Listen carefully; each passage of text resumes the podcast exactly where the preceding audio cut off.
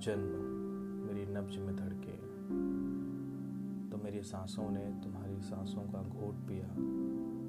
तब मस्तक में कई काल पलट गए। एक गुफा हुआ करती थी, जहाँ मैं थी और एक योगी।